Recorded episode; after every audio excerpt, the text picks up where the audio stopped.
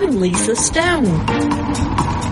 Thank you for joining us for this edition of Parenting Aces. Welcome to the Parenting Aces podcast. I'm your host, Lisa Stone. June is prime recruiting season for college tennis coaches, whether they are Division One, Division Two, Division Three, NAIA, um, JUCO. The college coaches are out there watching top juniors locally and around the country as well as around the world. In fact, while the French Open was going on, I got notice of several top college coaches over in France watching the junior event and I'm sure taking copious notes on who they want to get for their programs in the upcoming seasons. So I thought this would be a great time to really expand the conversation about college recruiting and focus a little bit on Division 3. For those of you who've been following along Parenting Aces, you know my own child went Division 1 and it was all he ever wanted and really all he considered during the recruiting process. But as I've come to learn more about the other divisions out there, I have become a big fan of Division 3 tennis for a lot of reasons.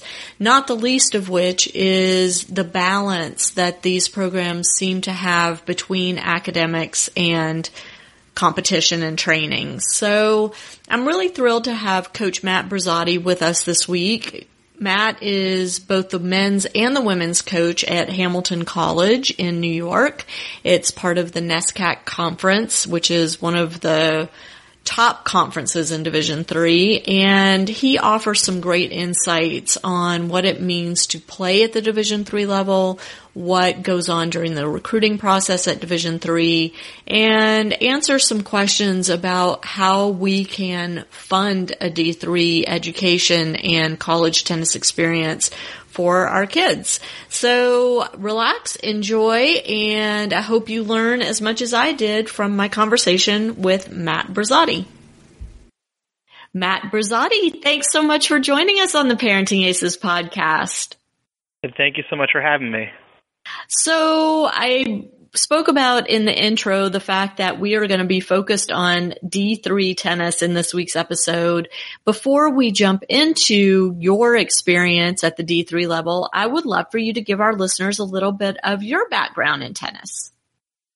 Absolutely. You know, Lisa, thank you so much for having me on this podcast. You know, really looking forward to helping me to educate uh, junior coaches, parents, junior players, um, and I even know from myself – uh, you know, even as a college coach, I really get a lot of information by different outlets that are out there, and I, I'm definitely a big fan of Parenting Aces and exactly what they're trying to do for the tennis community. Um, but kind of a little more background on myself. Um, I grew up on Long Island, um, where and the part of uh, Long Island where maybe tennis wasn't the biggest hotbed um, was kind of out there on the uh, um, all the way out there on the East Coast on the uh, on the north side of the island as well, uh, where the access to uh, play in the wintertime wasn't always uh, there. And I really started to pick up the game because I had an older brother um, who's a couple years older than me. He he picked up the sport, um, and being the younger brother, I figured whatever he wanted to do, I wanted to do, but also uh, I think also in the back of my mind try to be also be able to beat him as well uh, as the as uh, as time went along. Um, so I really played uh, two sports growing up um, that I focused a lot of energy on, and that was uh, soccer and tennis. Um, and I was definitely playing soccer at a younger age, uh, just because of the access that was out there for juniors. Um, but when I was right around eight or nine years old, uh, I kind of picked up the tennis racket, um, and it was just a totally different experience. Um, I was out there uh, learning a little more about myself every single time I went out there and played. Um, and it kind of morphed into a really nice junior career for myself, uh, where I had really good support on the home front from my uh, from my parents and, and you know, and also uh, other families, um, uh, you know, family members as well that came out to to support me, um, and that was really great. Um, to be honest, my uh, parents um, didn't know a whole lot about tennis. They were very casual into tennis. They didn't really know too much about it. So they said you like doing this and i said yes and we just kept doing it um and then i feel like if we had to have different conversations on why maybe uh, i wasn't liking it i would maybe not have played so uh, they weren't overbearing at all uh in my junior development uh process they were just like these are the opportunities that are afforded to us that we're able to do um you know and if we want to do them we'll support you um but we we don't really know too much about tennis uh but you know, we're definitely going to support you on whatever you want to do. Um, and then by the time I was a junior in high school, um, I started doing some different events and more tournaments as well um, for for myself to try to be able to get seen because uh, I kind of knew I was definitely going to go the the Division three route uh, for sure. Um, I had a couple. I had one friend of mine who actually went on to play Division One, um, and he, you know, he was a great player. Uh, he had a lot of success there, um, and even I had one of my um, people that I played with in the juniors. They actually went off to a Division One institution, then actually wound up uh, finishing their their career on the Division Three level. So I saw a little bit of that, and I was definitely excited about the opportunity to be a you know a student athlete on, on the Division Three level. Um, so I went to Drew University in Madison, New Jersey, played Division Three tennis there for all four years.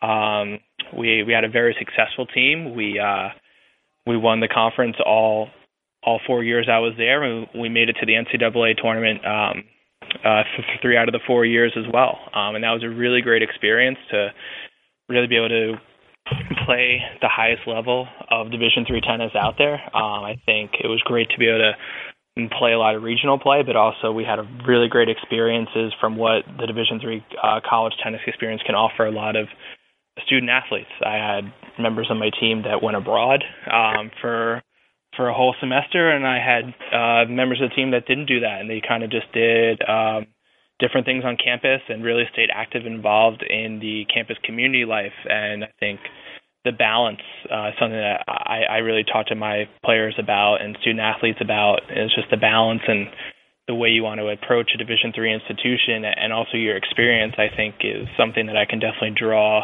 a direct connection with to them and and make it very relatable for them to understand that you can really do it all at a division 3 institution um and it's just kind of finding those great opportunities for for yourself um and then kind of backtrack a little bit i upon graduation I went right into kind of the private sector of tennis, working as a uh, a teaching pro. I knew I definitely didn't want to sit at a desk all day and uh, do a whole lot of paperwork, um, but I really wanted to be out there and work with junior development, junior kids, and also um, adult tennis as well. Um, and shortly after I graduated, I had the opportunity to coach at my alma mater, uh, and that was a really great experience. I took over for uh, my coach at the time, um, and it was a really great learning experience. It was um, kind of dumped in the deep end of, of a pool and just kind of keep swimming. And the faster you swim, you know, the easier it's going to be to get out of the water. Um, and that was really great as a young coach uh, to be able to actually coach players that I was teammates with. Um, and that was really, really interesting and a very good part of the maturation process for myself as a as a coach was was to be able to go through that. I think it was a very good learning experience. Um, and also also really learned great values of respect, communication, and seeing things through a different lens. As, as you're a young coach, about 22 years old, uh, really uh, 22, 23 years old, uh, being able to take ownership of a men's and women's tennis program and really see them excel, and realize how much, as a coach, you really value what they're doing outside of the classroom. I think sometimes coaches see it uh, through through a tennis lens, but I think being able to be a student athlete and then closely going into a coaching role, you really appreciate the time that they give you as as a student athlete because they are getting pulled in a lot of directions. And I think being at a Division three institution, you really learn to respect and appreciate the time that the student athletes give you. Let me just ask you because I know you mentioned that you coached both the men and women at Drew, and I think that's a pretty common scenario uh, at a lot of D3 schools where the the one coach is in charge of both programs and coming from college tennis yourself obviously playing on a men's team what was the biggest challenge for you in coaching the women i think the biggest challenge initially um, was trying to understand that it is a little bit of a different game, um, and maybe things that you wanted to do right away as a coach, um, you really had to listen to feedback on. Um, and I think you really have to listen to what uh, kind of the the heartbeat and temperature of the room is that I call it, um, and just really listen to um, things that they feel that are very successful. Um, I think you always try to implement what you want to be able to do as a coach and different areas that you feel that you can attack or how to counter things. But um, overall, from from the beginning, I really tried to be a good listener for for my student athletes, and I think when you're able to listen, I think then they really care about how much you appreciate them, um, and then I think that from there, trust is being able to be built. And I think when you have trust with your student athletes, I think, and they really respect how much you care, I think then that really starts uh, creating a very good relationship with them to be able to help them succeed, um, you know, on and off the court. So I definitely think in the beginning it was a lot of listening, um, kind of shutting the mouth a little bit, which is sometimes tough. Um, maybe when you're a younger coach and it's your first thing, you really want to try to say a lot to maybe um, impress them on knowledge, when really all you have to do is maybe just sit back, listen, take the information that's given, and then and be able to spit out kind of the best information possible where you're taking their side and also you're trying to, you know, throw your flavor on things as well. Right. Interesting. So you moved from Drew over to Hamilton, which is in New York. Is it close to where you grew up or? Um, it was, it's not actually, um, it's actually kind of far uh, from where I grew up on Long Island. Um, but I was actually given the opportunity to come here starting in January, um, and it was just an opportunity that um, just the caliber of student athletes that you're able to work with. Um, it, it's just a different um, environment that you're able to be in academically and also athletically. Um, and competing in the conference that we were able to compete in, which is the NESCAC conference, which um, has schools such as Bowdoin, Williams, Amherst, um, Middlebury, just to name a few um, you're you're also able to test how good you can be um, as a as a coach and also as a as a leader and a and an educator on really where you can take a program and what what better opportunity than to be in um, well what what I consider which is probably debated um, you know argu- at least arguably the uh, you know toughest Division three tennis conference in the country. Mm-hmm. What how important is conference in D three? I think it definitely depends on what you're looking for. Um, I think that there's a lot of great conferences out there. You see it all the time that there's really great schools that are in conferences, um, and you know maybe it's not the toughest conference year in and year out, but I think um, all the schools all have the same goals. You know, no one likes finishing last. Doesn't matter if you're in the um, you know, up, you know, in the upper echelon of Division three, or if you're in the mid tier to lower level of Division three. Um, I think a lot of coaches have really good values, um, and I think that you know when you're able to develop those things, I I think every conference turns very competitive. Um, and there's a lot of different kind of conferences, but um, you know I think that it's all about the values. I think they're all placed in conferences for especially on the Vision three level, uh, I definitely think a little bit. Definitely uh, a lot of it is probably actually geographically, um, but also just their academic values and what they value, um, and what the university presidents or college presidents look at as to be their main values when it turns uh, into respects of athletics and academics. Um, and they're really able to form alliances with um, with new, uh, you know, with other institutions out there. Um, when I first started at Drew University, um, we competed in the Landmark Conference, and it was a brand new conference. Um, it was third year in when I first got there, so we weren't actually um, NCAA tournament eligible right away because we were a new conference. We kind of had to prove ourselves, and that was a really cool experience going through that, um, knowing that we are new. But the reason why the conference was was put together was because of the alignment that they had with academic values for sure. And like that was definitely one of the things that drew me to being able to play in such a conference like that as well. So in Division One tennis, we know there are the Power Five conferences, and then there's everybody else. Is there some kind of similar makeup in D three in terms of certain conferences dominating, and then everybody else just kind of along for the ride? I wouldn't say that there's that big of a divide because there are really good institutions uh, that maybe don't play in. Uh, if you look at the at the ITA or the NCAA rankings uh, for the teams, you do see a lot of uh, you know, you, you definitely see your fair share of NESCAC institutions as well as UAA institutions, as well as the SCIAC conference out, out on the West Coast, um, just to name a few. But um, you definitely see traditional powers um, that have, you just look through a lot of the rankings, um, and maybe they're not in one of those big time conferences, but um, I think you do have a couple conferences that are a little stronger, um, top to bottom. If they did a conference to conference challenge, uh, which was which we you know we can't do, but uh, but but I actually think it'd be really cool to be able to play uh, you know a couple systems like that. But um, you definitely see a couple conferences that are uh, just overall maybe stronger top to bottom. But there are so many good schools out there that really have great tennis programs, great leaders as coaches, you know, that are leading those institutions that maybe aren't in all the same conferences, but you definitely get a little bit of parity with the conferences and some strengths, but I would say, you know, a little bit there, but also you do have some great institutions that that are definitely historical tennis powers that um you know really do a great job of year in year out despite maybe playing in a weaker conference, being right there in the Sweet 16 of the, of the NCAA tournament or the Elite Eight or the Final Four, kind of year in and year out, you kind of always pencil them in. Got it. Is there such thing as mid-major schools in D3? Uh, there's nothing, no such thing as mid-major schools, um, because I think a lot of times when they're talking about mid-major conferences in NCAA Division One, I, I think they're talking about um, opportunity for funding. Um, for for what they can do for the athletic program and I think those mid those traditional mid majors are kind of capped out a little bit in my opinion on how much they're able to spend.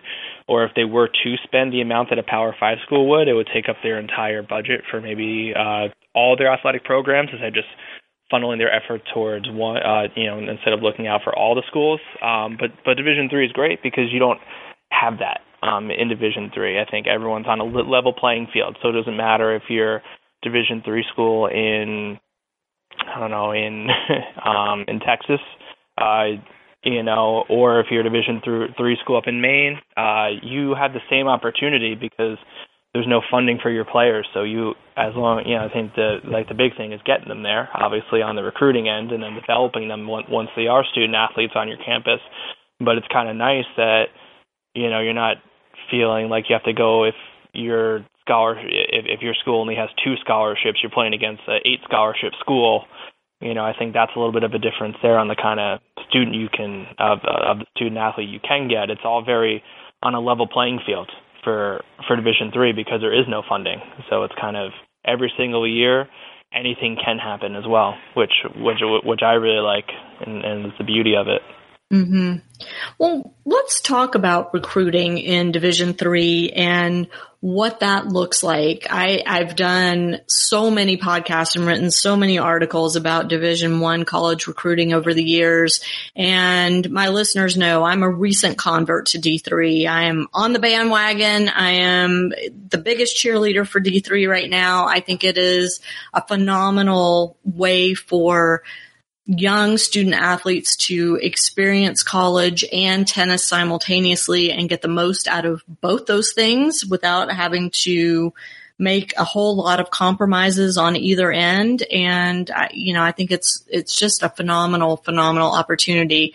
But the recruiting is different because as you said, there are no scholarships for tennis at D3 or any sport for that matter. The scholarship money exists at the academic level or at the need level rather than the athletics level. Absolutely, you know, and that definitely changes a little bit of the ball game that you're working with. Um, I think the biggest thing, I guess, I guess one of the there's I, th- I definitely think there's two big myths about Division three tennis. Uh, one, if you go Division three, you're not playing at the same level as a lot of the as a lot of the Division One schools. Um, I would definitely argue, and I think you can use definitely a lot of different tools out there, um, such as UTR, tennis recruiting, um, and you can you can see that just by the types of students that are going to these institutions, that there's a really good parallel between the two. Um, and just because it's labeled Division three, doesn't mean that their tennis level is not um, good or it's just a walk on or it's a glorified club. Um, I would definitely uh, would love to argue anyone who would say differently. I, I think that would uh, be a really great conversation to have. Um, and actually, sometimes I I believe that Division three student athletes, because they do have the opportunity for a lot more uh, extracurriculars outside of the tennis court or in the weight room or or or wherever they're working on for their sport, they're probably putting in more effort. To, to be honest, to make sure it's really concentrated that they can do it. Um, so sometimes it is a really big commitment as well. Um, and then the other myth uh, that I think is just because there's no scholarships doesn't mean that there's no funding. Um, there's no there's no opportunity for financial assistance. Uh, I think a lot of uh, a lot of universities and colleges they offer and you can just look this up on their on their um, admissions page under financial aid and scholarships. They'll tell you pretty much exactly what they can offer, um, and every institution is very different from one another. Um, you know, on, on what they can offer um, and types of aid that they can give out. Um, so it's it's super important that you know parents and not only parents but for parents listening out there, put the onus on on your child to be able to go to these schools pages and write down a list or create some type of document that can be shared with other family members of the schools that you're interested and if and if finances are definitely a big part of the decision um, of of where your child might go, make sure that they're they're they're able to write down and understand the costs and also different ways to be able to get price price down if mm-hmm. you know if price is definitely going to be a determining factor within schools. Um, so those are kind of the two biggest myths out there for Division Three for sure. Um, but as far as on a recruiting end, I think it definitely is a little bit different um, because you can. I, I just think the funnel and the the range of student that you're looking at is a lot different than maybe a, a Division One level um, or a Division One institution because I think that you never know kind of maybe sometimes who can walk through your door all of a sudden just show up on campus. So I think it's very important for for junior players to try to be able to do tournaments. Um, I definitely think that's a really good barrier for things and really good marker to put yourself up against good good competition as well. But also finding different showcases or camps um, as well to be able to help increase your access to coaches. I think it's I you know in in my experience I I would go to a lot of local USTA tournaments and I'd be the only college coach there. Um, be the only one. It was kind of nice at the same time, um, but also it doesn't really help increase that kid's exposure or, or your child's exposure to many different college coaches. I think uh, showcases and camps where you're able to um, be around coaches and see coaches. You just look at some of the numbers that um, you know different types of events can bring in of number of coaches. Where else are you going to get a a pool of 65, 70 coaches at at one place for tennis. It might happen in other sports such as basketball. Um, I, I I talk to a lot of different coaches about their recruiting tactics, and they're like, I, I go out to a place or I go to a random game, and if if there's a player that's very talented, you see six, seven coaches there. For tennis, I, I don't think it's the same. Maybe it's maybe it has to do with budgets or something like that that the um, coaches aren't able to do, or sometimes you know it's a one man or it's a one coach operation where there's only one coach trying to do multiple teams, and there's only so many hours in a day, um, so they might not be able to go to all the events that they would like. But I definitely think for Division three recruiting, I think it's important that you get your your child um, exposure to these events. Um, I think there's a lot of them that are coming through. I think when I I know as a as I was in a junior uh, phase, there was only maybe one or two events out there um, that are still going, such as um, you know Tim Donovan, what he does with showcases, as well as uh, what Ed Krass is able to do, um, you know, with his college tennis academy. Those are really the two players in the beginning, and now you see a lot of other events starting up because I think it is very important to be able to have your your child exposed to coaches and other levels of different players out there. Um, so that way, maybe they understand a little bit more. If I was thinking, oh, I just want to play Division One, I just want to play Division One, you, you you kind of put yourself in that environment of other like-minded people who want to go, you know, play college tennis and be a student athlete as well, and you can see how similar they are, and also how maybe you can step up your game a little bit to try to kind of uh, stand out and uh, you know, stand out in front of a crowd a little bit more. It's a little bit sometimes it's a little bit intimidating for student athletes, but and especially junior players when you're talking about them being 15, 16, 17 years old. I think sometimes it is intimidating, but um, I think what they'll quickly realize is that it's a very nice community that college coaches really try to create for for junior players because we want them to feel comfortable. We want them to be able to show who they are as a person. I think that's always a big thing, especially on Division three level. You're able to spend a lot of time with the student athletes, um, and you really want to make sure that you're always bringing in quality people that could be a really nice addition, not only to your team on the court, but also what are they going to be off the court as well. You know mm-hmm. what you're trying to build with team culture. Um, so I think uh, the Division three recruiting process through tournaments, but also different showcases and camps. It really does a really nice job to be able to give opportunities, and that's all we can do is just try to give opportunities for for parents to have their children be able to have this opportunity to be able to go play in front of coaches because nothing beats when you're able to meet a coach and talk to a coach and talk to them about their program. You're able to get excited about it. Um, nothing else replaces that. All websites kind of look a little similar at the end of the day. So it's a matter right. of trying to be able to put your, you know, put your front foot out there and try to say, hey, this is who I am. This is what I'm looking for. You know, I'd love the opportunity to talk to you about your program in school. Well, and full disclosure, you do some work with Tarek Merchant and I'm recruitable in the collegiate exposure camps there. Um, so I just want to make sure my listeners know that besides those camps, the collegiate exposure camps and Donovan and Krass, are there others that you go to or that you, you know that your colleagues go to and have good success in terms of meeting the, the right players? And I'm, I'm using air quotes, um, for their programs.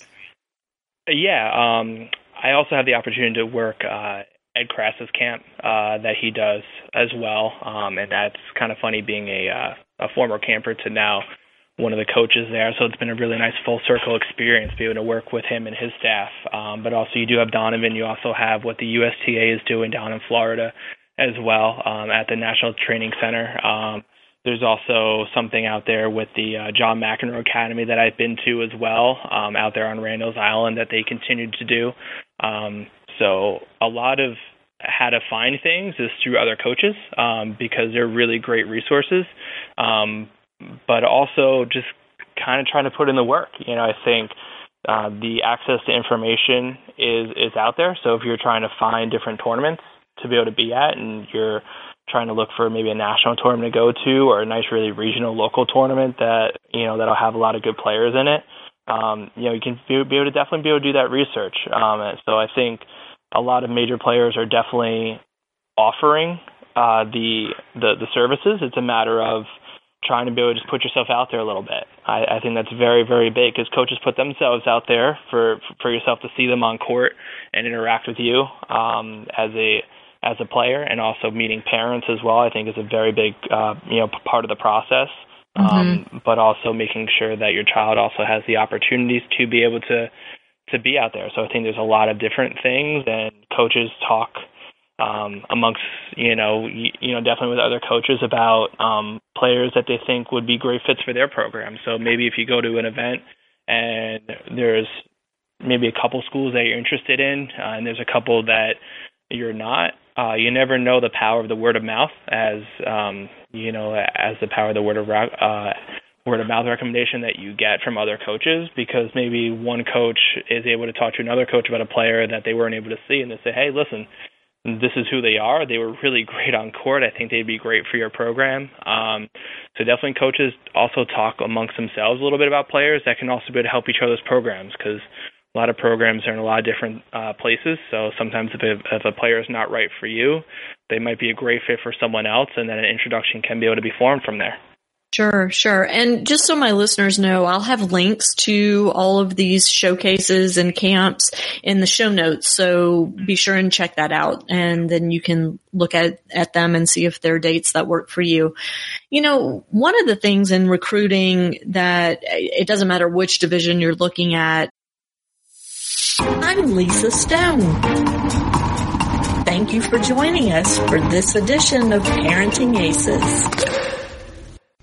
Welcome to the Parenting Aces podcast. I'm your host, Lisa Stone. June is prime recruiting season for college tennis coaches, whether they are Division One, Division Two, Division Three, NAIA, um, JUCO. The college coaches are out there watching top juniors locally and around the country as well as around the world. In fact, while the French Open was going on, I got notice of several top college coaches over in France watching the junior event and I'm sure taking copious notes on who they want to get for their programs in the upcoming seasons. So I thought this would be a great time to really expand the conversation about college recruiting and focus a little bit on Division 3. For those of you who've been following along Parenting Aces, you know my own child went Division 1 and it was all he ever wanted and really all he considered during the recruiting process. But as I've come to learn more about the other divisions out there, I have become a big fan of Division 3 tennis for a lot of reasons, not the least of which is the balance that these programs seem to have between academics and competition and training. So I'm really thrilled to have Coach Matt Brazotti with us this week. Matt is both the men's and the women's coach at Hamilton College in New York.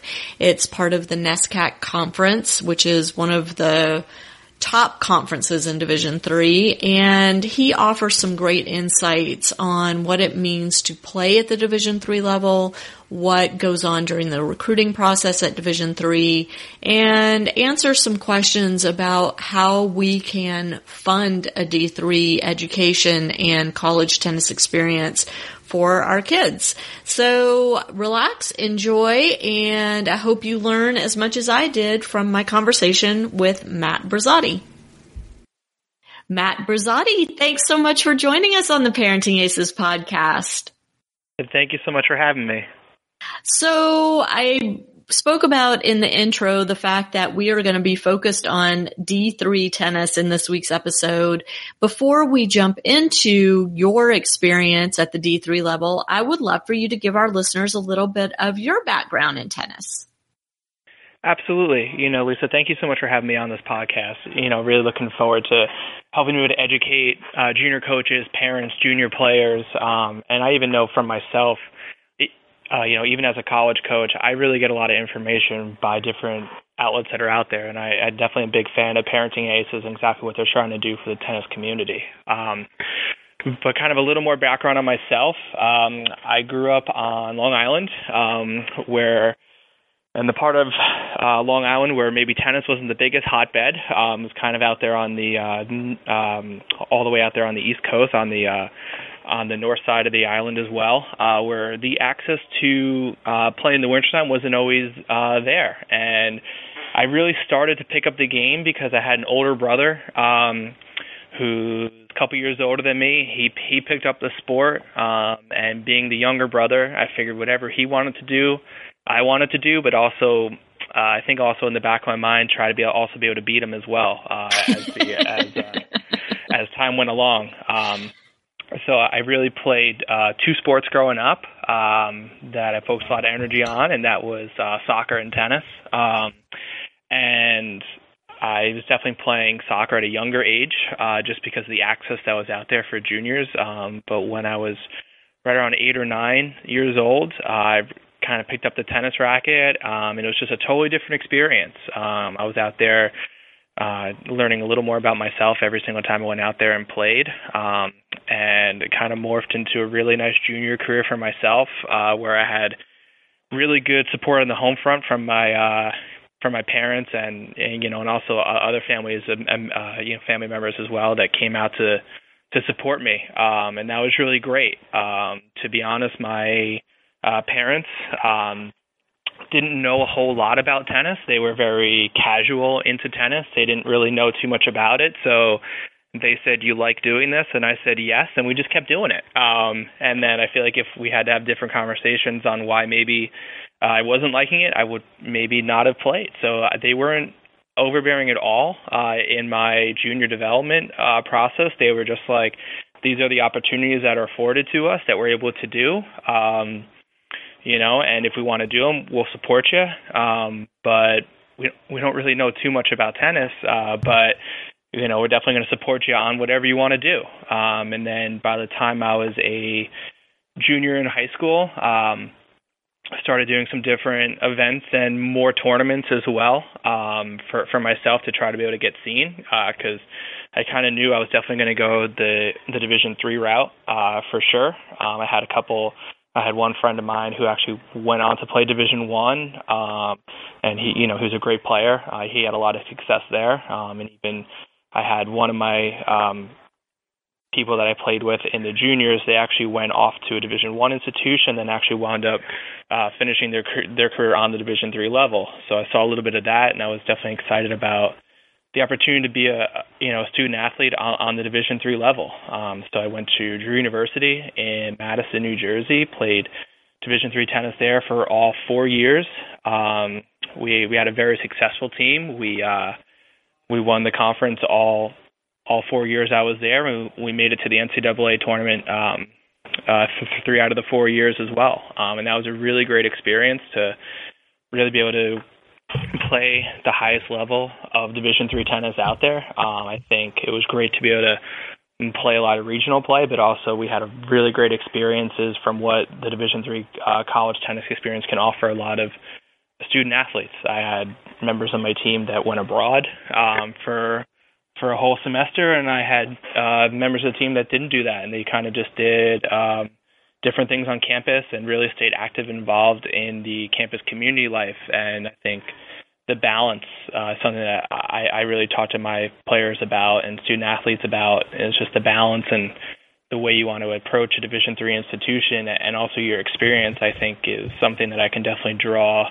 a direct connection with to them and and make it very relatable for them to understand that you can really do it all at a division three institution um, and it's just kind of finding those great opportunities for for yourself um, and then kind of backtrack a little bit i upon graduation I went right into kind of the private sector of tennis, working as a, uh, a teaching pro. I knew I definitely didn't want to sit at a desk all day and uh, do a whole lot of paperwork, um, but I really wanted to be out there and work with junior development, junior kids, and also um, adult tennis as well. Um, and shortly after I graduated, I had the opportunity to coach at my alma mater, uh, and that was a really great experience. I took over for uh, my coach at the time, um, and it was a really great learning experience. It was um, kind of dumped in the deep end of, of a pool and just kind of keep swimming. And the faster you swim, you know, the easier it's going to be to get out of the water. Um, and that was really great as a young coach uh, to be able to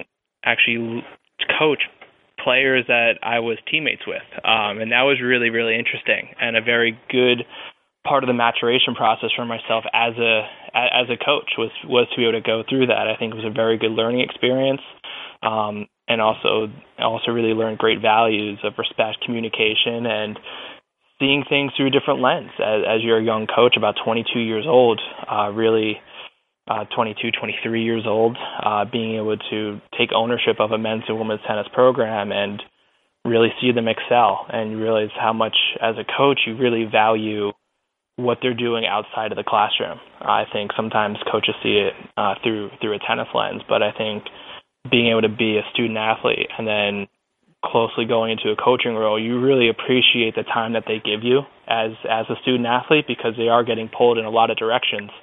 And I think being at a Division three institution, you really learn to respect and appreciate the time that the student athletes give you. Let me just ask you because I know you mentioned that you coached both the men and women at Drew, and I think that's a pretty common scenario uh, at a lot of D3 schools where the the one coach is in charge of both programs and coming from college tennis yourself obviously playing on a men's team what was the biggest challenge for you in coaching the women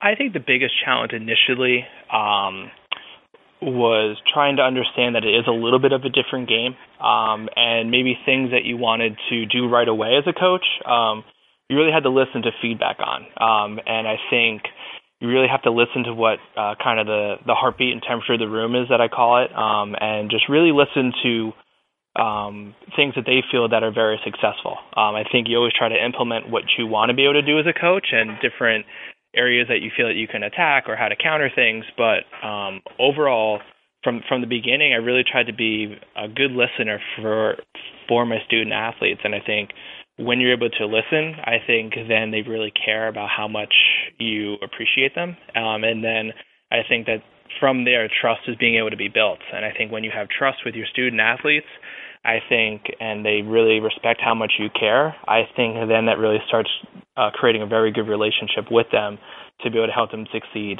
um, you know, on and off the court. So I definitely think in the beginning it was a lot of listening, um, kind of shutting the mouth a little bit, which is sometimes tough. Um, maybe when you're a younger coach and it's your first thing, you really want to try to say a lot to maybe um, impress them on knowledge. When really all you have to do is maybe just sit back, listen, take the information that's given, and then be able to spit out kind of the best information possible, where you're taking their side and also you're trying to, you know, throw your flavor on things as well. Right. Interesting. So you moved from Drew over to Hamilton, which is in New York. Is it close to where you grew up or? Um, it was. It's not actually. Um, it's actually kind of far uh, from where I grew up on Long Island. Um, but I was actually given the opportunity to come here starting in January. Um, and it was just an opportunity that um, just the caliber of student athletes that you're able to work with.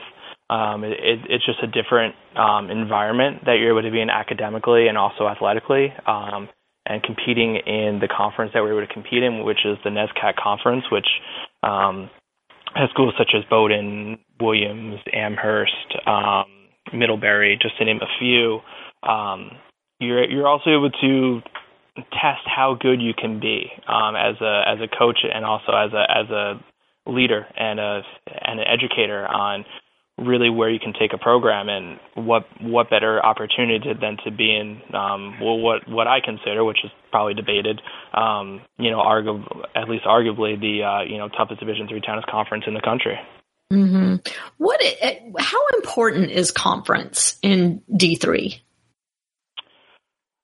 I think it definitely depends on what you're looking for. Um, I think that there's a lot of great conferences out there. You see it all the time that there's really great schools that are in conferences um, and you know maybe it's not the toughest conference year in and year out but i think um all the schools all have the same goals you know no one likes finishing last doesn't matter if you're in the um you know up you know in the upper echelon of division 3 or if you're in the mid tier to lower level of division 3 um i think a lot of coaches have really good values um and i think that you know when you're able to develop those things, I I think every conference turns very competitive. Um, and there's a lot of different kind of conferences, but um, you know I think that it's all about the values. I think they're all placed in conferences for, especially on the Vision three level. Uh, I definitely think a little bit, definitely uh, a lot of it is probably actually geographically, um, but also just their academic values and what they value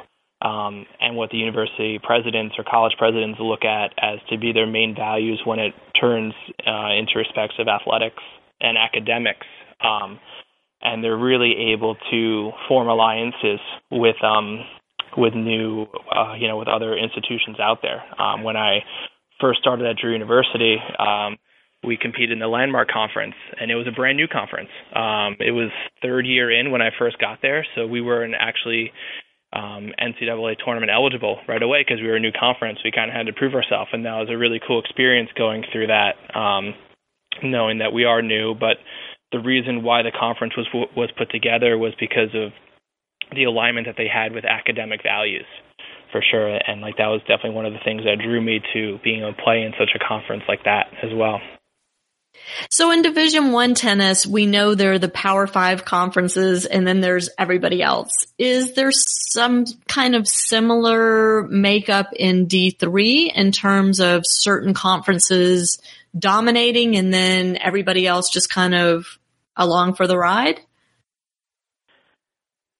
I wouldn't say that there's that big of a divide because there are really good institutions uh, that maybe don't play in uh, if you look at the at the ITA or the NCAA rankings uh, for the teams, you do see a lot of uh, you know, you, you definitely see your fair share of NESCAC institutions as well as UAA institutions, as well as the SCIAC conference out, out on the West Coast, um, just to name a few. But um, you definitely see traditional powers um, that have, you just look through a lot of the rankings, um, and maybe they're not in one of those big time conferences, but um, I think you do have a couple conferences that are a little stronger, um, top to bottom. If they did a conference to conference challenge, uh, which was which we you know we can't do, but uh, but but I actually think it'd be really cool to be able to play uh, you know a couple systems like that. But um, you definitely see a couple conferences that are uh, just overall they're maybe stronger top to bottom. But there are so many good schools out there that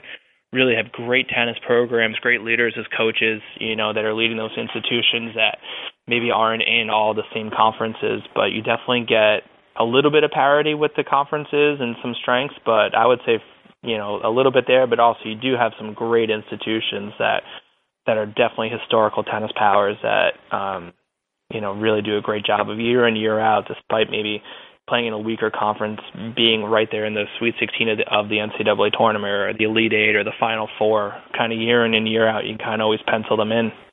Got it. Is there such thing as mid-major schools in D3? Uh, there's nothing, no such thing as mid-major schools, um, because I think a lot of times when they're talking about mid-major conferences in NCAA Division One, I, I think they're talking about um, opportunity for funding. Um, for for what they can do for the athletic program and I think those mid those traditional mid majors are kind of capped out a little bit in my opinion on how much they're able to spend. Or if they were to spend the amount that a power 5 school would it would take up their entire budget for maybe uh all their athletic programs instead of just funneling their effort towards one uh you know instead of looking out for all the schools. Um but but division 3 is great because you don't have that um in division 3 I think everyone's on a level playing field so it doesn't matter if you're division 3 school in I don't know in um, in Texas, uh, you know, or if you're a Division three school up in Maine, uh, you have the same opportunity because there's no funding for your players. So you, as long, you know, I think the like the big thing is getting them there, obviously on the recruiting end, and then developing them once they are student athletes on your campus. But it's kind of nice that you know you're not feeling like you have to go if you're scholarship if, if your school only has two scholarships, you're playing against an eight scholarship school. You know, I think that's a little bit of a difference there on the kind of student you can of of the student athlete you can get. It's all very on a level playing field for for Division three because there is no funding. So it's kind of every single year anything can happen as well, which which which I really like, and, and it's the beauty of it. Mm-hmm. Well, let's talk about recruiting in Division Three and what that looks like. I, I've done so many podcasts and written so many articles about Division One college recruiting over the years, and my listeners know I'm a recent convert to D3. I am on the bandwagon. I am the biggest cheerleader for D3 right now. I think it is a phenomenal way for young student athletes to experience college and tennis simultaneously and get the most out of both those things without having to make a whole lot of compromises on either end. And I, you know, I think it's, it's just a phenomenal, phenomenal opportunity. But the recruiting is different because as you said, there are no scholarships for tennis at D3 or any sport for that matter. The scholarship money exists at the academic level or at the need level rather than the athletics level. Absolutely, you know, and that definitely changes a little bit of the ball game that you're working with. Um, I think the biggest thing, I guess, I guess one of the there's, I, th- I definitely think there's two big myths about Division three tennis. Uh, one, if you go Division three, you're not playing at the same level as a lot of the as a lot of the Division one schools. Um, I would definitely argue, and I think you can use definitely a lot of different tools out there, um, such as UTR, tennis recruiting, um, and you can you can see that just by the types of students that are going to these institutions that there's a really good parallel between the two. Um, and just because it's labeled Division three doesn't mean that their tennis level is not um, good or it's just a walk on or it's a glorified club. Um, I would definitely uh, would love to argue anyone who would say differently. I, I think that would uh, be a really great conversation to have. Um, and actually, sometimes I I believe that Division three student athletes, because they do have the opportunity for a lot more uh, extracurriculars outside of the tennis court or in the weight room or or or wherever they're working on for their sport, they're probably putting in more effort. To, to be honest, to make sure it's really concentrated that they can do it. Um, so sometimes it is a really big commitment as well. Um, and then the other myth uh, that I think is just because there's no scholarships doesn't mean that there's no funding. Um, there's no there's no opportunity for financial assistance. Uh, I think a lot of uh, a lot of universities and colleges they offer, and you can just look this up on their on their um, admissions page under financial aid and scholarships. They'll tell you pretty much exactly what they can offer, um, and every institution is very different from one another. Um, you know, on, on what they can offer um, and types of aid that they can give out. Um, so it's it's super important that you know parents and not only parents but for parents listening out there, put the onus on on your child to be able to go to these schools pages and write down a list or create some type of document that can be shared with other family members of the schools that you're interested and if and if finances are definitely a big part of the decision um, of of where your child might go. Make sure that they're they're they're able to write down and understand the costs and also different ways to be able to get price price down if mm-hmm. you know if price is definitely going to be a determining factor within schools. Um, so those are kind of the two biggest myths out there for Division three for sure. Um, but as far as on a recruiting end, I think it definitely is a little bit different um, because you can. I, I just think the funnel and the the range of student that you're looking at is a lot different than maybe a, a Division One level um, or a Division One institution because I think that you never know kind of maybe sometimes who can walk through your door all of a sudden just show up on campus. So I think it's very important for for junior players to try to be able to do tournaments. Um, I definitely think that's a really good barrier for things and really good marker to put yourself up against good, good competition as well but also finding different showcases or camps um, as well to be able to help increase your access to coaches. I think it's I you know in in my experience I I would go to a lot of local USTA tournaments and I'd be the only college coach there. Um, be the only one. It was kind of nice at the same time, um, but also it doesn't really help increase that kid's exposure or, or your child's exposure to many different college coaches. I think uh, showcases and camps where you're able to um, be around coaches and see coaches. You just look at some of the numbers that um, you know different types of events can bring in of number of coaches. Where else are you going to get a a pool of 65, 70 coaches at at one place for tennis?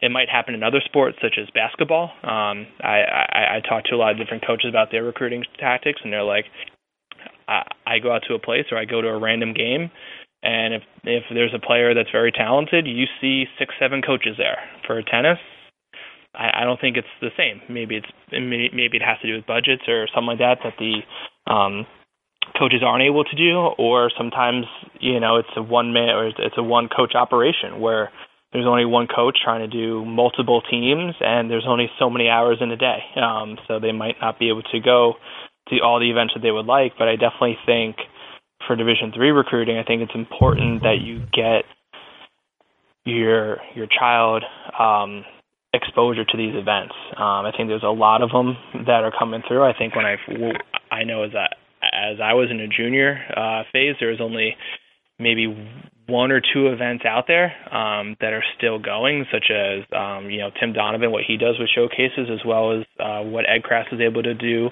um, you know, with his college tennis academy. Those are really the two players in the beginning, and now you see a lot of other events starting up because I think it is very important to be able to have your your child exposed to coaches and other levels of different players out there, um, so that way maybe they understand a little bit more. If I was thinking, oh, I just want to play Division One, I just want to play Division One, you, you you kind of put yourself in that environment of other like-minded people who want to go you know play college tennis and be a student athlete as well and you can see how similar they are and also how maybe you can step up your game a little bit to try to kind of uh stand out and uh you know stand out in front of a crowd a little bit more it's a little bit sometimes it's a little bit intimidating for student athletes but and especially junior players when you're talking about them being 15, 16, 17 years old. I think sometimes it is intimidating, but um, I think what they'll quickly realize is that it's a very nice community that college coaches really try to create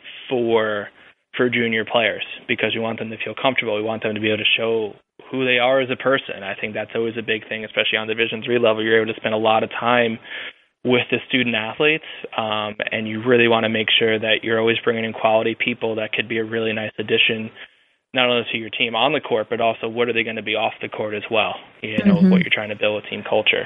Um, so I think uh, the Division three recruiting process through tournaments, but also different showcases and camps, it really does a really nice job to be able to give opportunities, and that's all we can do is just try to give opportunities for for parents to have their children be able to have this opportunity to be able to go play in front of coaches because nothing beats when you're able to meet a coach and talk to a coach and talk to them about their program. You're able to get excited about it. Um, nothing else replaces that. All websites kind of look a little similar at the end of the day. So it's a matter right. of trying to be able to put your, you know, put your front foot out there and try to say, hey, this is who I am.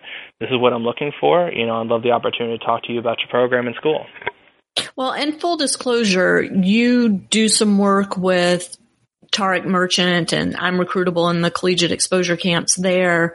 Um, so I just want to make sure my listeners know that besides those camps, the collegiate exposure camps and Donovan and Krass, are there others that you go to or that you, you know that your colleagues go to and have good success in terms of meeting the, the right players? And I'm, I'm using air quotes, um, for their programs.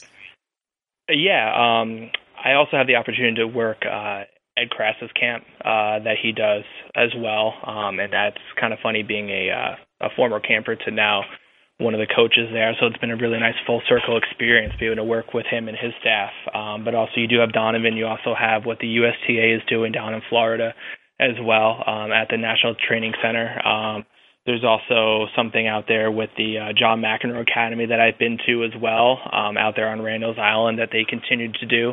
Um, so a lot of how to find things is through other coaches um, because they're really great resources, um, but also just kind of trying to put in the work. You know, I think uh, the access to information is is out there. So if you're trying to find different tournaments to be able to be at, and you're trying to look for maybe a national tournament to go to or a nice really regional local tournament that you know that'll have a lot of good players in it um, you know you can be, able to definitely be able to do that research um, so I think a lot of major players are definitely offering uh, the, the the services it's a matter of trying to be able to just put yourself out there a little bit. I, I think that's very, very big because coaches put themselves out there for for yourself to see them on court and interact with you um, as a as a player, and also meeting parents as well. I think is a very big uh, you know part of the process.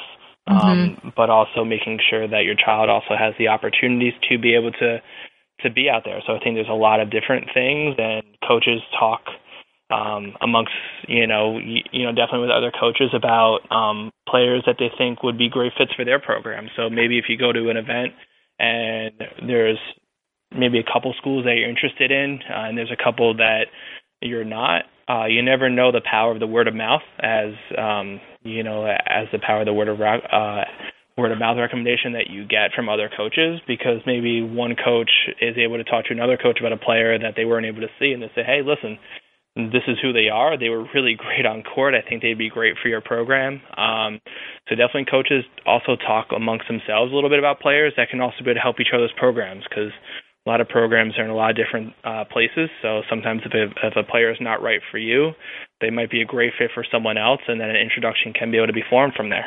Sure, sure. And just so my listeners know, I'll have links to all of these showcases and camps in the show notes. So be sure and check that out. And then you can look at, at them and see if there are dates that work for you. You know, one of the things in recruiting that it doesn't matter which division you're looking at, um, geography is a tough one because for a student athlete that is looking to stay close to home, it's pretty easy to go visit the colleges in your area and form relationships with coaches, whether it's going to camps as, you know, nine, 10 year old or going to, to watch them compete and, you know, forming relationships with the players and coaches that way or whatever, uh, you know, opportunities you have to be exposed to those schools that are nearby.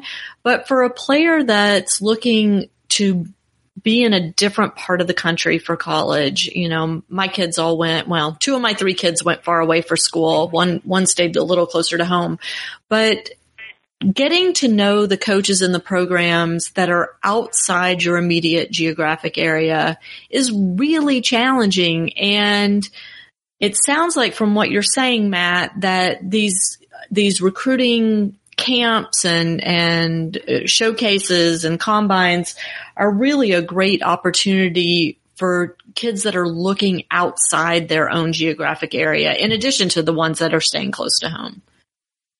Absolutely, absolutely. I think you can always be able to get a couple um, schools that are close to you as a as a uh, as a recruit. You can definitely be able to find a couple schools that are local to you, but also there's also those students out there and those recruits that want to go a little far away from home. Um, maybe it's different geographic region for what it can afford, but um, you know it's going to be hard for if you want to go out to the West Coast and you're based in Virginia and you're based in Virginia to maybe have that college coach fly out to the Virginia State tournament. You know that might be a little bit tough for them.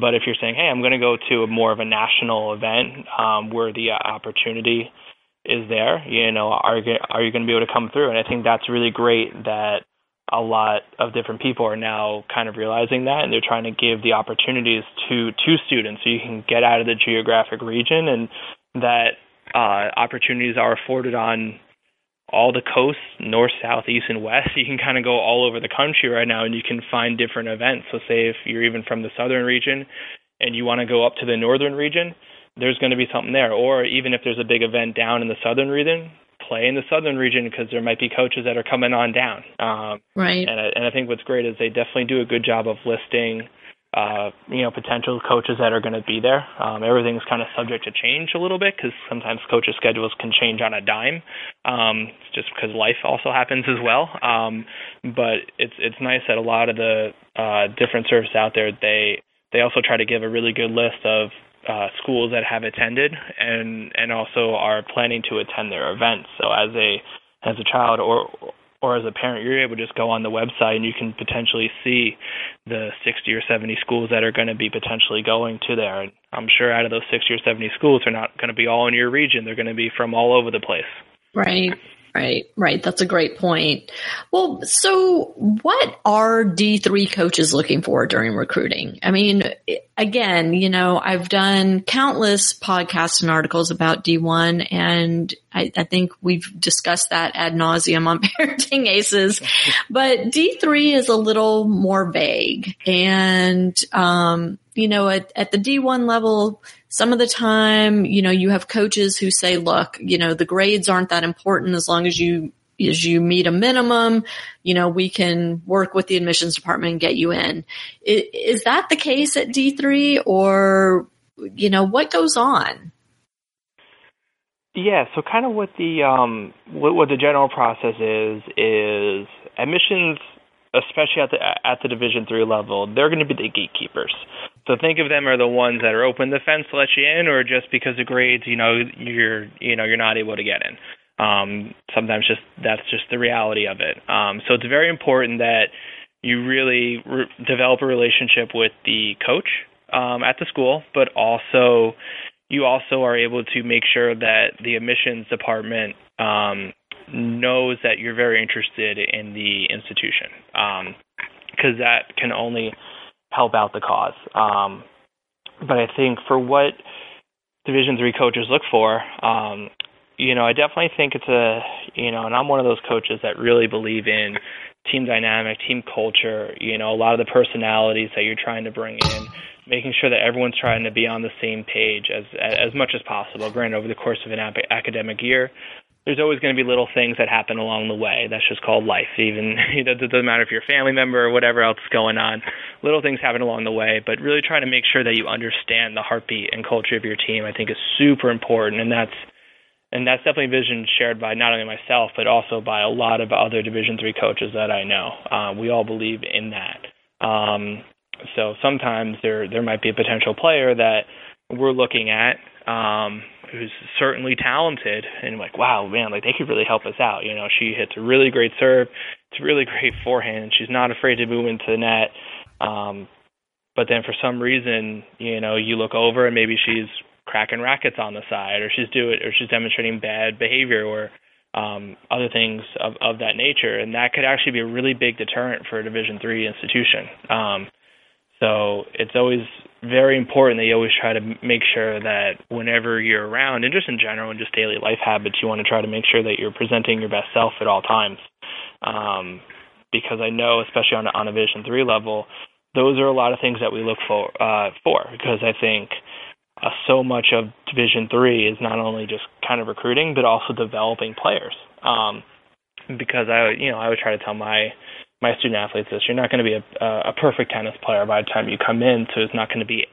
There's always going to be something you're going to have to work on, and if you're not approachable or you seem coachable, we're kind of wasting our time. You're not going to be able to grow as a player. Um, so you really want to try to find players that are very approachable, very coachable, that really um, really want to be at the institution. I think that's the other thing that makes uh, Division three recruiting very interesting is that you're really going for that academic experience and what and how else the school can supplement besides athletics, but what they can do for you academically and also how they can help shape your future. Um, and and I know this from personal experience that you know sometimes you talk to uh, players and they're very tennis driven and that's very appreciative. But then all of a sudden you ask them, well, what else do you want to try to accomplish in your four years at our institution? And they're like, I don't know. You know, you should have some kind of goal of what you want to try to be able to accomplish throughout your four years at at your academic institution. Um, and I think that's very, very important. And that also plays within the recruiting process of knowing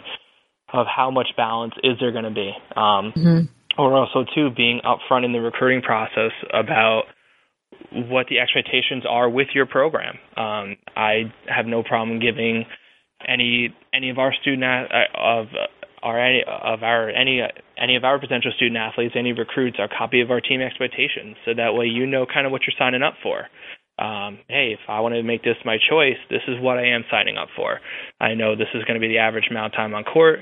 This is what we're going to put in the weight room this is just going to be team time, um, and then this is just random time sometimes that maybe we have to uh, just do for the program, or that be special events put on for for student athletes on campus. So you have to be able to be flexible for that as well. Um, so it's definitely a two-way street. You have to be able to know what you're signing up for um, as a as a recruit, but also um, from a coaching end, you should really know what they're trying to accomplish at your institution um, be, being a student athlete because it's not just going to be about being an athlete. A lot of it, especially at, at the Division three level, um, just kind of institutionally, is going to be what are your goals that you want to set for yourself in the classroom. Mm-hmm. You know, one of the things that's that's come up recently um, to me, and and it's not something I've necessarily shared through Parenting Aces, but uh, just these are you know off the line um, conversations that I've had is the lack of support for the student athlete when he or she has an issue with their tennis, whether it's an issue with the coach, an issue with a teammate, um, you know, an issue with the program in general. Uh, at least at the Division One level, it seems there's very little support, if any, available to the student athlete.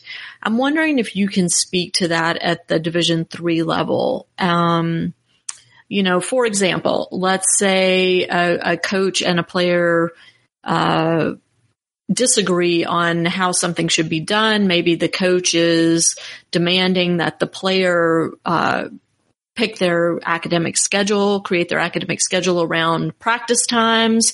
And, um, you know, the player says, but I have to have this class for my major. I, you know, I, I can't not take this class. And the coach has an issue with that. And who does the student athlete go to at that point? Is, is there somebody or some office that is typically there for the student? Yeah, I mean, uh, I mean, Lisa, I think you're bringing up a great point um, on definitely why Division three institutions are different um, than a lot of uh, Division One institutions in regards of creating class schedules and dealing with conflict. I think the support that's given to student athletes at every single institution I've been to um, is definitely really high, and it's it's a it's a cultural decision, I believe, based upon your athletic department on on, on the Division three level, that the academics do come first, and coaches might sometimes just have preferences on things. Um, so if you're taking a if you're taking a intro to Spanish course, and there's four different times that are laid out, and generally you know you're practicing from uh, 4:30 to 6:30, just you know just to give an example, and the student athlete signs up for the intro to Spanish class from 4:30 to 5:45. Um, we're definitely going to have conversations about there's multiple sections. So can we try to be able to get into the earlier one because you would be missing a significant amount of practice time. Um, mm-hmm. So that's one example of just kind of an intro course. You know, there's going to be other sections. Let's try to be able to work around it if possible. Then when you're talking about upper level courses and courses – that the student athlete needs to graduate. It's an upper level lab, for instance, uh, for sciences, or if it's a capstone course and it runs into practice time. We're going to make a really good decision uh, for the student first in this scenario. We're going to take away the athlete piece and we're just going to focus them on what they need as students to be successful graduates of the institution. And we're really going to work on hey, listen, if you have to take this lab, I totally respect it, but maybe we'll try to find time during the day or maybe after practice that we're able to work on a couple things. So if you know you have to miss every Tuesday practice because of your of your capstone lab for chemistry, say, we're going to work together to make sure we're able to keep your progress going. Um, and that's kind of the attitude and cultural decisions that are made on on the Division three level to take away the athlete piece and really just focus on what the student needs uh, because that might be the one section that they need to be able to graduate. And why would they take an extra semester and extra money out of their pocket because you have to practice for an hour and a half to two hours a day? Let's you know right. really try to be flexible here to work with the student athlete um, to be able to have them be able to achieve their goals. You know, I think an important statistic to always look at with a lot of schools is uh, their four-year graduation rate? Are you going to be spending extra tuition dollars for fifth years, and why would that be? Or if hey, if 98% of the students get done within four years, you know exactly what you're spending on on tuition, and we're going to make that happen for the student and and for the student athlete. And I think it's really important if if from a financial standpoint or any standpoint really that a student needs to be able to graduate in four years, that the the student and the parents both are upfront about that from the get go. Because if everybody's informed from the beginning and on the same page that, hey, we need to make sure we're on track with this, then the likelihood of success is much higher. Absolutely. Absolutely. I definitely think one of the things that should play into the the uh, college selection process for any student or parent listening out there is a lot of times they get hung up on the first year and what they're being told is going to be their success in the first year. Um, but college is a four-year experience, and some of the questions that I think should be asked more by parents and recruits and uh, coaches should try to explain a little bit more. So I think it's everyone has a hand in this. Is that you're going to be a student athlete for four years what do you want your experience to be for four years? I think a lot of time it's talking about year one, about your initial impression of the school and where it's going, um, or that playing time the first year that sometimes get asked. But then maybe by the year two, it, it might not be there, and then they're questioning why, what happened, because your only question, your your only questions are directed towards that first year or that first semester of play. You know, make sure that you have a good holistic view, just kind of as you're talking about here is your goals for four years, not just the not just the first year. We want to make sure that all four years can definitely be done the way that you envision, and that the and and that the philosophies line up throughout the four years, not just the first year. Mm-hmm.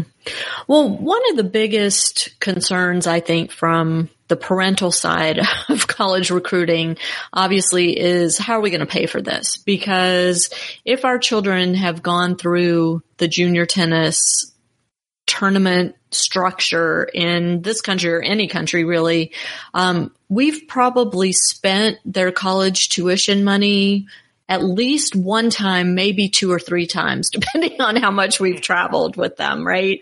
So having some sort of financial support as they enter college is top of the list for many families that I deal with.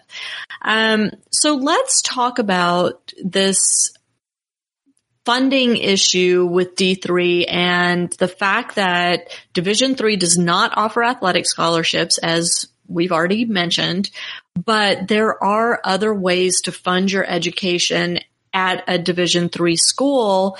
And I would love to hear, Matt, your take on what your role is as coach in a explaining that to a PSA and the family and B helping them secure that funding.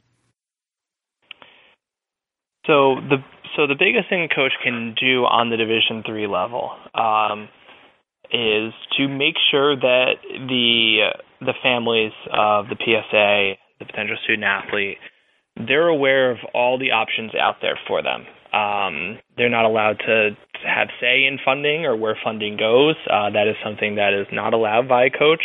Um, but the biggest thing a coach can do is to be able to talk about the opportunities that exist at the institution for for yourself to continue to get funding or or to be able to or or to be able to be uh, getting more funding and assistance.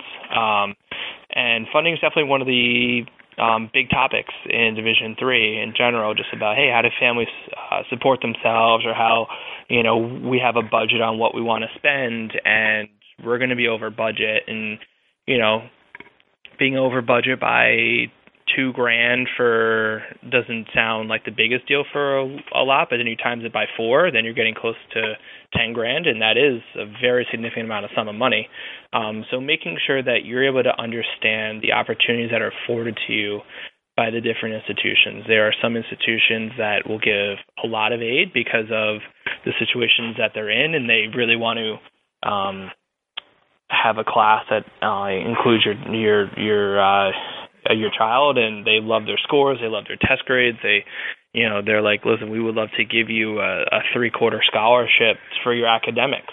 Um, you know the way I always look at it is if a, if a college costs fifty thousand dollars and you're getting from a Division One institution, you're getting a twenty five thousand dollar scholarship.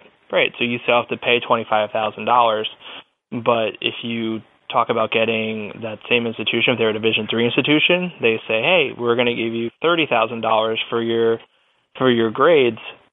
You know, last time I checked, thirty is more than twenty five. Uh, so that institution that's on Division three level is actually going to be more affordable than potentially the Division one. Um, so and sure and academic money doesn't disappear if you get injured or decide not to continue playing tennis. Athletic Absolutely. money goes away. Absolutely, absolutely. You Which know, we learned the hard way. Yeah. yeah, I mean there are some stories out there. Um, I think what they've done on the Division One level, especially Power Five, is trying to guarantee scholarships is a great step in the right direction. Um, but that's few and far between to you know you, you know to put it nicely where they're going to be able to guarantee that. So you have to really take a look at what is my situation, or if you realize that hey I want to make sure I can guarantee myself this money. All I have to do is just remain academically eligible for it. There are some really advanced scholarships at school that do require you to keep a higher GPA. So you just have to make sure you're able to wear that, um, and you're able to, you know, really make sure that you're able to do that and commit to that. Um, but 99% of the scholarships in Division Three for your academics, they're going to be guaranteed for the four years, no matter what happens. Exactly as you said here, Lisa. Hmm And so, where, what kind of guidance can you as the coach give the family? Let's say the family comes in and says, look, you know, my kid really wants to come here. Um, she wants to play tennis for you. You know, you like her. She fits the culture of your team. Uh, she's got the grades, but we just cannot afford the tuition. And the only way we're going to be able to send her here is if she gets some scholarship money. what do you do at that point as the coach? As a coach, you obviously remind them of the different financial aid options that are out there. Um, there are instances that uh, sometimes a financial aid number does come back, um, and because you've built a close relationship with the family in the recruiting process, um, you know they might be very open to talking financials with you, just because they um, you've, you've definitely built that trust uh, mm-hmm. within the family. And there are sometimes opportunities, and every school is different. Um, every school is very different with the way they handle it.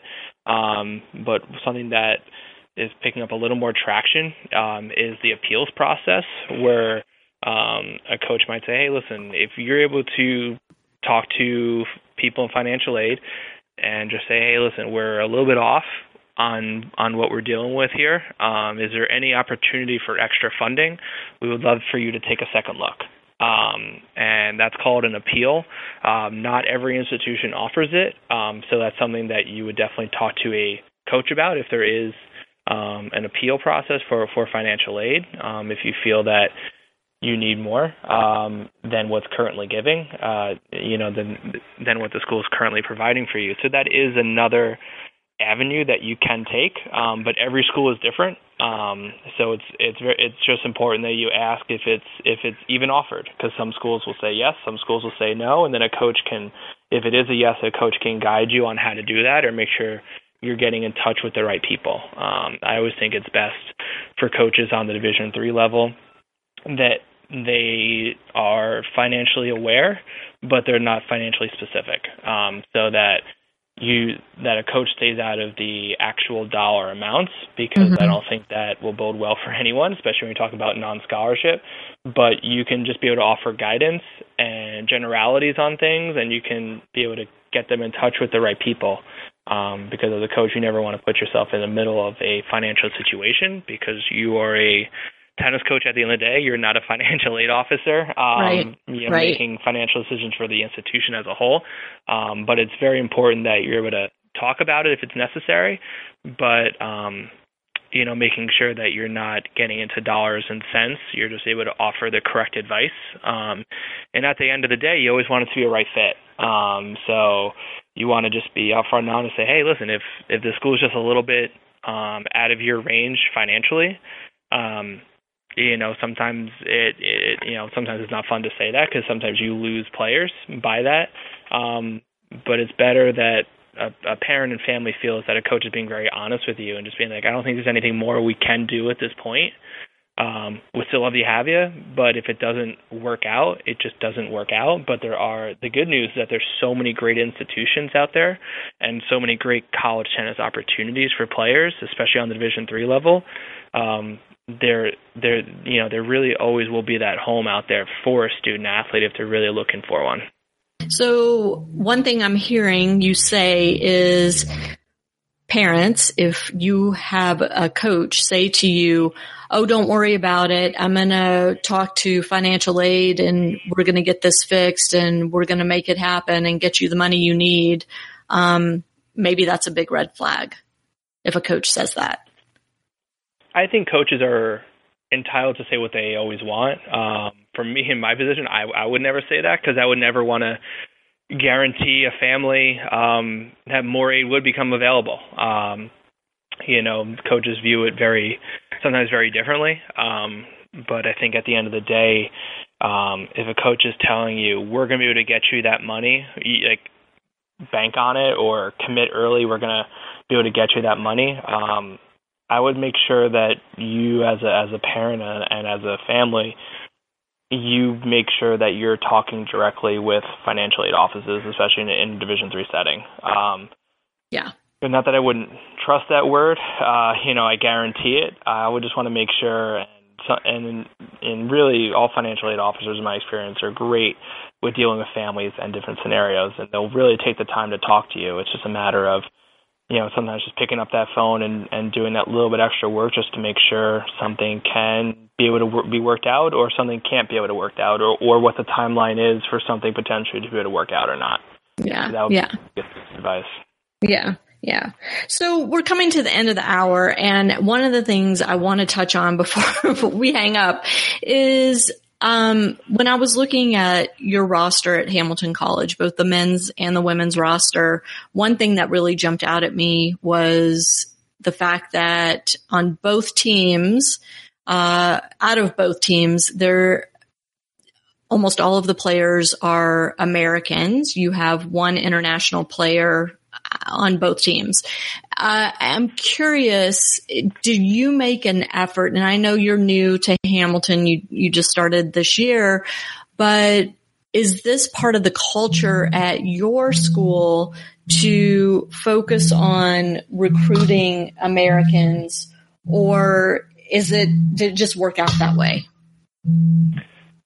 Um, I think it kind of worked out that way. Um, I think you're always trying to look for right right fit student athletes, um, and it doesn't matter where they come from necessarily. You're always trying to look for right fits, and there's right fits that um, you know that could be available in France, or there could be um, as we have here at Hamilton, right fits that are, you know, that grew up 40 minutes away from school, um, and some grew up on the other side of the country. Uh, so it's trying to make sure that you're trying to get the right fit. Um, and on a Division three level, I think it's great that um, you know generally you check throughout the rosters of a lot of Division three institutions.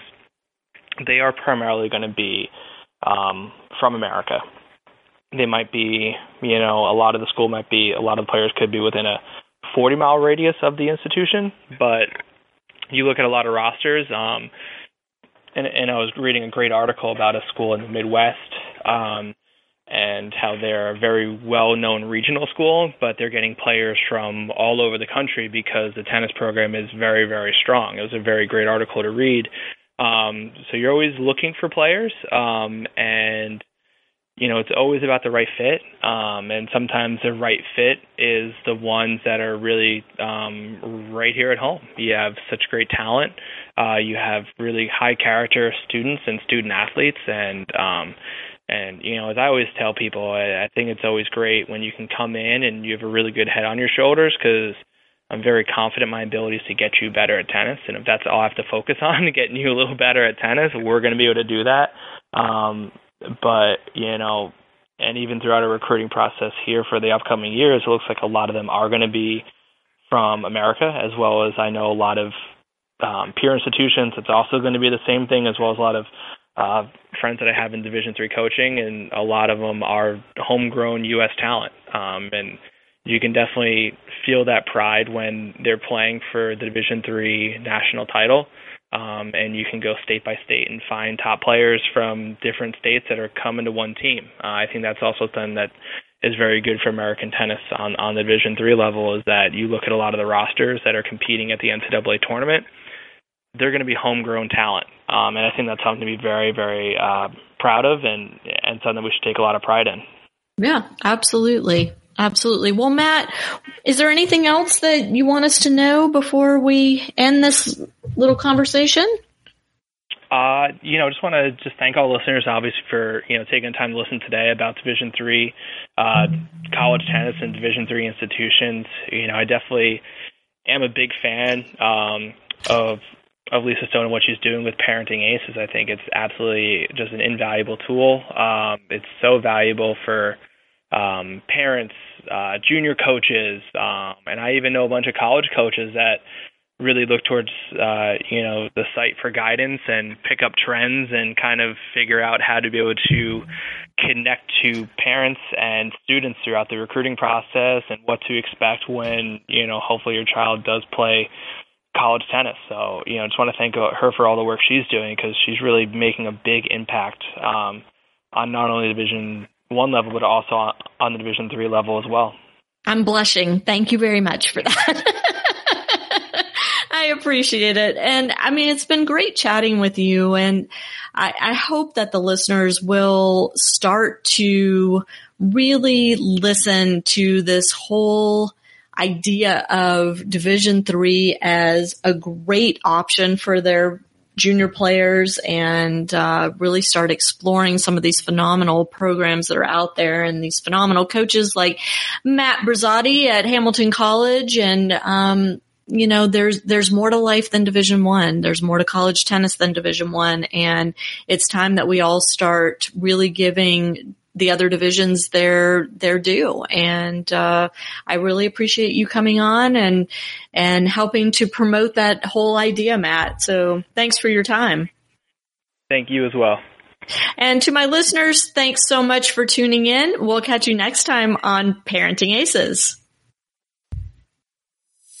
I'm Lisa Stone, and you've been listening to the Parenting Aces podcast for tennis parents by a tennis parent.